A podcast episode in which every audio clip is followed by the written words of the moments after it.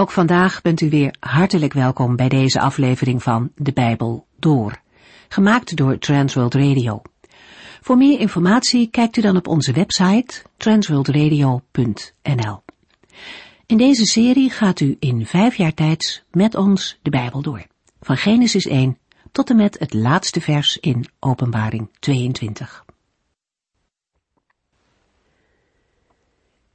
In de vorige uitzending legde Daniels vrienden een indrukwekkend getuigenis af. Daar lazen we over in hoofdstuk 3. Zij weigeren te buigen voor het gouden beeld van Nebukadnessar, zelfs wanneer ze voor de koning staan en hij hen nog een laatste kans geeft. We lezen niet over overleggingen in de trant van, ach, in ons hart geloven we wel, dat weet de Heere. Of, zou het nou echt zoveel kwaad kunnen om één keer te buigen? Nee, deze mannen hebben hun keuze gemaakt en ze staan daarvoor. Ze zijn heel stellig tegenover de koning. Onze God is in staat ons te redden, majesteit. Maar zelfs als hij dat niet doet, zullen wij uw goden en uw beeld niet aanbidden. Ze weten dat de Heere grote wonderen kan doen, maar ze weten ook dat het aan de Heere is om te bepalen of hij een wonder doet. De geschiedenis laat zien dat sommige gelovigen wonderbaarlijk gered zijn terwijl anderen hebben geleden en zelfs zijn gestorven.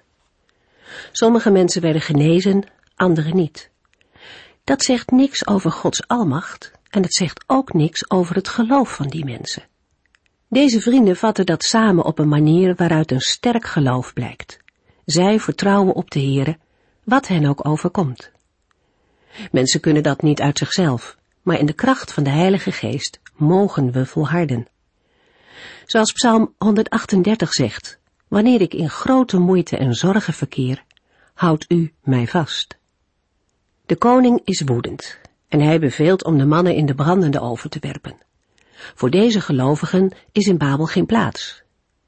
Bijzonder is echter dat de Heere ook in dat vuur van de beproeving bij de zijnen is. Nebukadnessar ziet behalve de drie mannen een vierde in de oven lopen. Iemand die lijkt op een zoon van de goden. Gods wegen zijn wonderlijk. Hij had de mannen ook kunnen redden voordat ze in de oven terechtkwamen.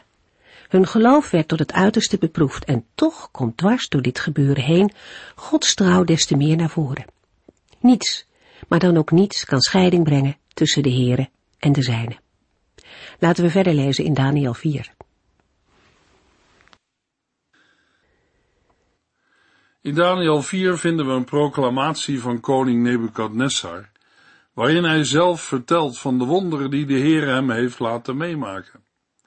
In een droom die de geleerden van Babel hem niet konden uitleggen, maar Daniel wel, werd aan de koning door de Heere geopenbaard dat hij als straf voor zijn hoogmoed voor een tijd uit de samenleving zal worden verstoten en als een dier in het velk zal moeten leven. Het in de droom aangekondigde oordeel is ook aan Nebukadnessar voltrokken. En hij heeft een tijd lang buiten de samenleving geleefd. Aan het eind van die periode is zijn verstand weer teruggekeerd en prijst hij de God van Daniel en zijn eeuwige heerschappij over allen die de aarde bewonen. Daniel 4 vers 1 tot en met 3 Proclamatie van koning Nebukadnessar aan alle volken van alle talen ter wereld. Ik wens u vrede toe. Het is mijn uitdrukkelijke wil u allemaal op de hoogte te brengen van de wonderen die God, de Allerhoogste, mij heeft laten meemaken. Wat een grote wonderen en machtige daden verricht hij. Zijn koningschap is onvergankelijk en hij regeert over alle generaties. Deze vierde en laatste gebeurtenis in het leven van Nebukadnessar behoort tot de periode dat zijn grote bouwprojecten voltooid waren. In vers 30 zegt hij dan ook, kijk, is dit niet het grote Babel dat ik met mijn eigen grote kracht en tot mijn eer tot koninklijke residentie en hoofdstad van mijn rijk heb gemaakt? Daniel 4 toont ons ook hoe koningen regeren in de periode die wordt aangeduid met de tijd van de heidenen. Wij moeten ons voorstellen dat Daniel 4 het op schrift gestelde verhaal is van wat de koning over zichzelf vertelt. Het is door Daniel opgeschreven en zo bewaard gebleven.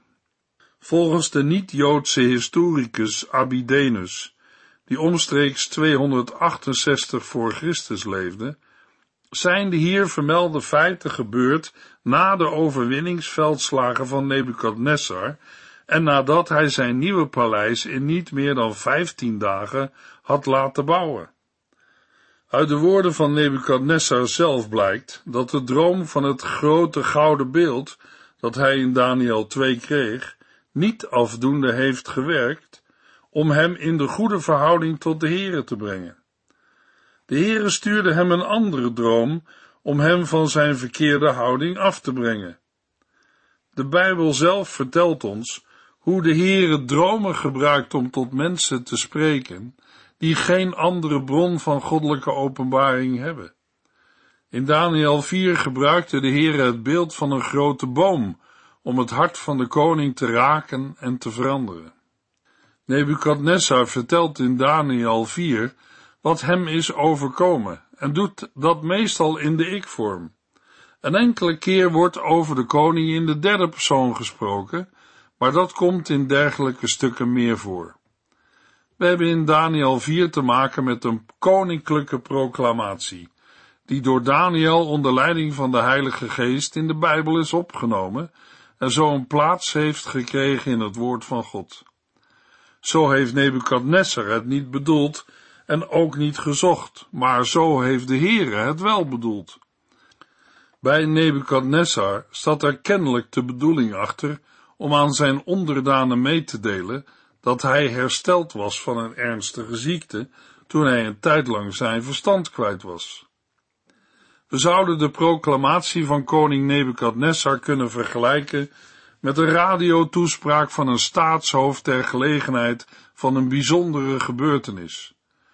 Maar voor ons heeft de Heere de proclamatie in de Bijbel opgenomen, zoals dat ook is gebeurd met de spreuken van Biliam en de profetie van Caiaphas. De Heilige Geest heeft deze proclamatie als het ware geëikt. Vervolgens is het de vraag met welk vers Daniel 4 nu eigenlijk begint.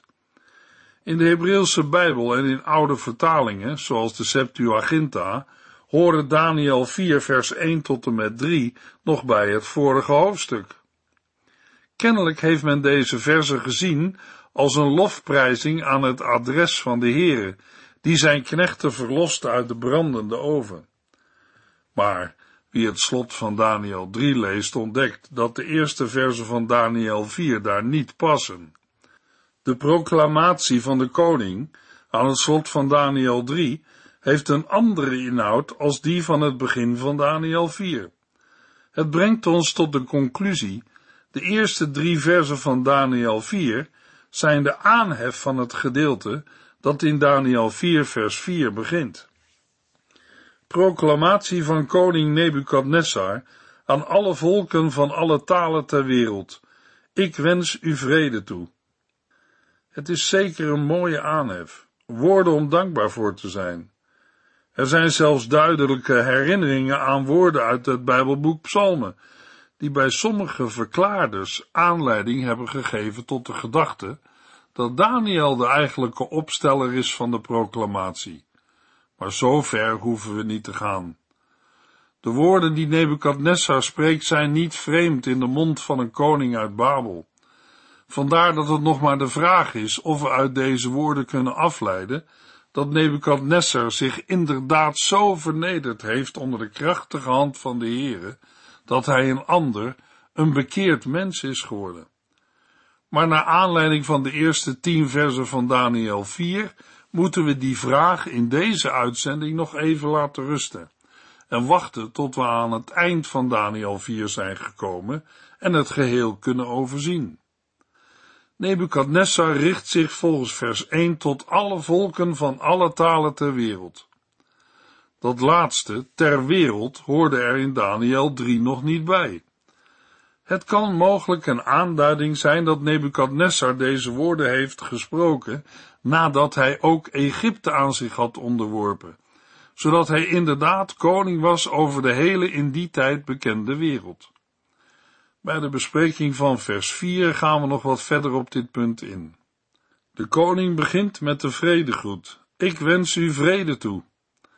In alle eeuwen en in verschillende talen hebben mensen elkaar vrede, shalom toegewenst, als een teken dat mensen die vrede misten en het tegelijk zagen als een groot goed. Vrede is het beste dat mensen elkaar kunnen wensen. Herstel de verhoudingen met God en met elkaar. De opgestane Heer Jezus treedt zijn leerlingen tegemoet met de vredegroet en tot op vandaag begroet de Heere zijn gemeente in de erediensten met dezelfde woorden, wel in een wat uitgebreide vorm, namelijk genade zij u en vrede van God de Vader en van Jezus Christus onze Heere in de gemeenschap van de Heilige Geest. De Heere spreekt tot zijn volk van vrede, maar niet van de vrede die de wereld biedt en Nebukadnessar toewenst. Johannes 14, vers 27 zegt de Heer Jezus, de koning van het hemelse koninkrijk, tegen zijn discipelen, Mijn vrede laat ik jullie na. Die vrede is heel anders dan die van de wereld. Het zijn dezelfde woorden die Nebukadnessar gebruikt, maar ze hebben een totaal andere inhoud. Dat maakt ons voorzichtig ten aanzien van de woorden van Nebukadnessar en de vertegenwoordigers van zijn wereldrijk toen en nu. Maar nogmaals, de woorden zijn goed. We horen klanken die herinneren aan Psalm 78 en 106, en vooral Psalm 145, vers 13 lijkt letterlijk geciteerd te worden. Nebukadnessar, de koning van het vergankelijke wereldrijk, proclameert de eeuwige heerschappij van het koninkrijk van de hemel. En Nebukadnessar spreekt heel persoonlijk. Het is mijn uitdrukkelijke wil u allemaal op de hoogte te brengen van de wonderen die God, de Allerhoogste, mij heeft laten meemaken. Van deze woorden kunnen wij in elk geval wat leren. Op deze toonhoogte moet gesproken worden over het werk van God. Maar aan welke periode van Nebukadnessars koningschap zullen we dan moeten denken? Al eerder gaven we aan dat in de tijd waarin de gebeurtenissen van Daniel 4 zich afspelen, Egypte ook is ingelijfd bij het wereldrijk Babylonië. Dat is mogelijk een aanwijzing dat we aan de laatste periode van de regering van koning Nebukadnessar moeten denken. Ook in het vervolg krijgen we de indruk dat we moeten denken aan een tijd waarin de heerschappij van Babel is gevestigd en geconsolideerd. Nebukadnessar kan het wat kalmer aandoen en van de rust genieten. In vers 4 lezen we, ik, Nebukadnessar, leefde in rust en goede welstand in mijn paleis. Als we daarbij bedenken dat de gebeurtenissen van Daniel 2 en 3 zich vlak na elkaar moeten hebben afgespeeld, in het begin van Nebukadnessars regering, dan ligt er tussen Daniel 3 en 4 een periode van ongeveer 30 jaar. In dat geval moeten we denken aan het jaar 570 voor Christus. In 562 voor Christus is Nebukadnessar gestorven. De periode waar we aan moeten denken moet dan vrij kort na zijn genezing van de ziekte zijn geweest, waarover Daniel 4 ons vertelt. Als we de verschillende perioden eens op ons laten inwerken, dan is het ongeveer als volgt. Het is dertig jaar geleden dat de Heere verschillende keren tot Nebukadnessar heeft gesproken.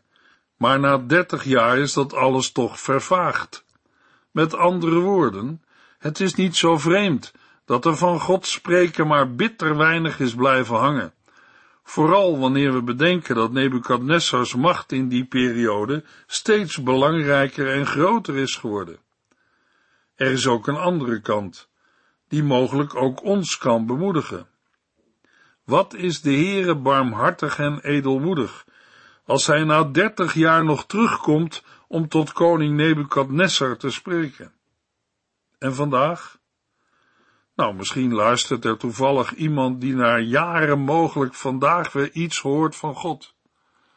Misschien bent u vroeger naar een zonderschool geweest, of een kinderclub, mogelijk in de vakantie bij een witte tent van een kerk of gemeente. Eigenlijk was het wel mooi om de verhalen uit de Bijbel te horen en de versjes over de Bijbel te zingen. Bijvoorbeeld, lees je Bijbel, bid elke dag. Maar ja, dan word je ouder en dan gebeurt er van alles in je leven en langzaam maar zeker schuiven de dingen van het geloof, de kerk en de Heere God naar de rand van je leven. Soms kan een mens denken, ach, zonder God gaat het ook wel goed. Ja, dat kan zeker gebeuren. Totdat er wat gebeurt. Want er is wel een grens. Vandaag zegt de Heere, luister naar mijn woord en uw ziel zal leven. Want de Heer is een sprekende God. Dat is het grote verschil tussen de enige ware God en de goden van de wereld. De goden van de wereld hebben oren, maar ze horen niet. Ze hebben een mond, maar ze spreken niet. Maar een woord uit de Bijbel kan je hart en leven raken. Het gaat niet het ene oor in en het andere weer uit. Misschien merkt u het voor de eerste keer. Misschien hoort u het vandaag, na zoveel jaren opnieuw. Zeker, het kan vandaag ook de eerste keer zijn. Maar het is ook mogelijk dat het de laatste keer is. Zoals het in Daniel 4 bij koning Nebukadnessar de laatste keer was. Nebukadnessar zegt van de Heere, zijn koningschap is onvergankelijk en hij regeert over alle generaties. Gods koninkrijk is een eeuwig koninkrijk, er komt geen einde aan. Wat zegt en doet de Heere dan voor de laatste keer in het leven van koning Nebukadnessar? Dat vertelt de koning zelf in vers 5. Maar op zekere nacht had ik een vreselijke droom. Voor mijn geestesoog zag ik dingen die mij verschrikten. De situatie waarin de koning droomt is heel anders dan de vorige keer. Toen kon hij niet slapen omdat hij een vreselijke nachtmerrie kreeg en hevig verontrust wakker werd. Toen was Nebukadnessar bezorgd over de toekomst. In Daniel 4 lijkt hij daar geen last van te hebben. De lijn van zijn leven beweegt zich al zoveel jaren omhoog. Er zijn geen vijanden meer te bekennen. Nebukadnessar kan gerust en in vrede slapen. Hij leeft in goede welstand in zijn paleis. Dan wordt zijn rust op een zekere nacht onderbroken door een vreselijke droom. De dingen die hij ziet maken hem bang en jagen hem schrik aan. De droom ging alleen maar over Nebukadnessar zelf. In vers 5 krijgt Nebukadnessar een droom die zijn rustige leventje aan stukken slaat. De beelden in de droom maken hem angstig. En wat gaat er nu gebeuren? Eigenlijk hetzelfde als de vorige keer in Daniel 2. Daniel 4, vers 6 en 7. Ik ontbood alle wijze mannen uit Babel om mij de betekenis van de droom te vertellen. Alle geleerden, bezweerders, astrologen en waarzeggers kwamen en ik vertelde hun mijn droom, maar zij konden hem niet verklaren. Weer werden alle geleerden en de andere experts in dienst van de koning in het paleis bij de koning geroepen. Merkwaardig genoeg is het weer dezelfde groep als in Daniel 2 vers 2. Ook al was het de vorige keer bijna op een luguber drama uitgelopen, en had het niet langer moeten duren of Nebukadnessar had al zijn wijzen en geleerden in stukken laten hakken. Nu roept de koning dezelfde groep geleerden bij elkaar. Blijkbaar heeft het toch geen diepe indruk nagelaten, dat de geleerden de droom niet wisten en hem daarom ook niet konden uitleggen. In vers 7 zien we al de geleerden weer staan, met de bezweerders, astrologen en waarzeggers. In andere Bijbelvertalingen worden de astrologen ook wel Galdeën genoemd. In een vorige uitzending heb ik al een aantal dingen over de Galdeën gezegd. Die vul ik nu nog verder aan. De Galdeën, die oorspronkelijke inwoners van het land Kaldu waren, zijn Oost-Aramese stammen geweest, die zich in Zuidwest-Mesopotamië hadden gevestigd. Ze hebben met de Babyloniërs samen de kern gevormd van het Nieuw-Babylonische Rijk. In de Tenach, het Oude Testament, betekent Chaldea altijd Babylonië, en inclusief de bevolking. De Iraanse koningen worden meestal gezien als opvolgers van de Galdeese koningen. Ook voor de Grieken waren de Galdeën steeds de Babyloniërs. Maar die waren sinds Cyrus door de Perzen geïnfiltreerd. Omdat in de Perzische en Griekse tijd astrologie en dergelijke vaak uit Babylonië stamde, werd de aanduiding Galdeën ook de naam voor sterrenwiggelaars, magiërs en waarzeggers. Daarom lezen we in Daniel 4 vers 7 dat alle geleerden, bezweerders, astrologen en waarzeggers bij Nebukadnessar kwamen. De laatstgenoemde groep, hier vertaald met waarzeggers, kwamen niet voor in Daniel 2 vers 2. Opvallend is dat de Griekse vertaling van het Oude Testament, de Septuaginta, Daniel 4 vers 6 tot en met 9 niet vermeldt en gewoon overslaat. Een Jood-Griekse Bijbelvertaler, Theodosion, vertaalde het Oude Testament ook in het Grieks. Zijn vertaling blijkt een bewerking van de Septuaginta te zijn, maar houdt zich zo nauwkeurig mogelijk aan de Hebreeuwse tekst. Waarschijnlijk was Theodosius van niet-Joodse afkomst en was hij als proseliet toegetreden tot de Joodse godsdienst. Met betrekking tot de Hebreeuwse tekst wordt er ook vaak over de Masoretische tekst gesproken. De Mazoreten, wat overleveraars betekent, zijn zij die de Masoretische traditie bewaarden en overleverden. Zij produceerden de huidige gangbare, gebruikelijke Hebreeuwse tekst van het Oude Testament. De Mazoreten hielden zich met dit werk bezig van de zevende tot de veertiende eeuw na Christus. Terug naar het Hebreeuwse woord voor waarzeggers. Theodosion vertaalde het woord niet, omdat hij de benaming vermoedelijk niet kende. De stam van het Hebreeuwse werkwoord betekent snijden, vandaar dat er ook vertaald kan worden met zij die waarzeggen door middel van de ingewanden van een dier. Meestal werd dan de lever van het dier geraadpleegd. Als alle geleerden zijn gearriveerd en de koning hen zijn droom heeft verteld, dreigt er weer een kritische situatie te ontstaan.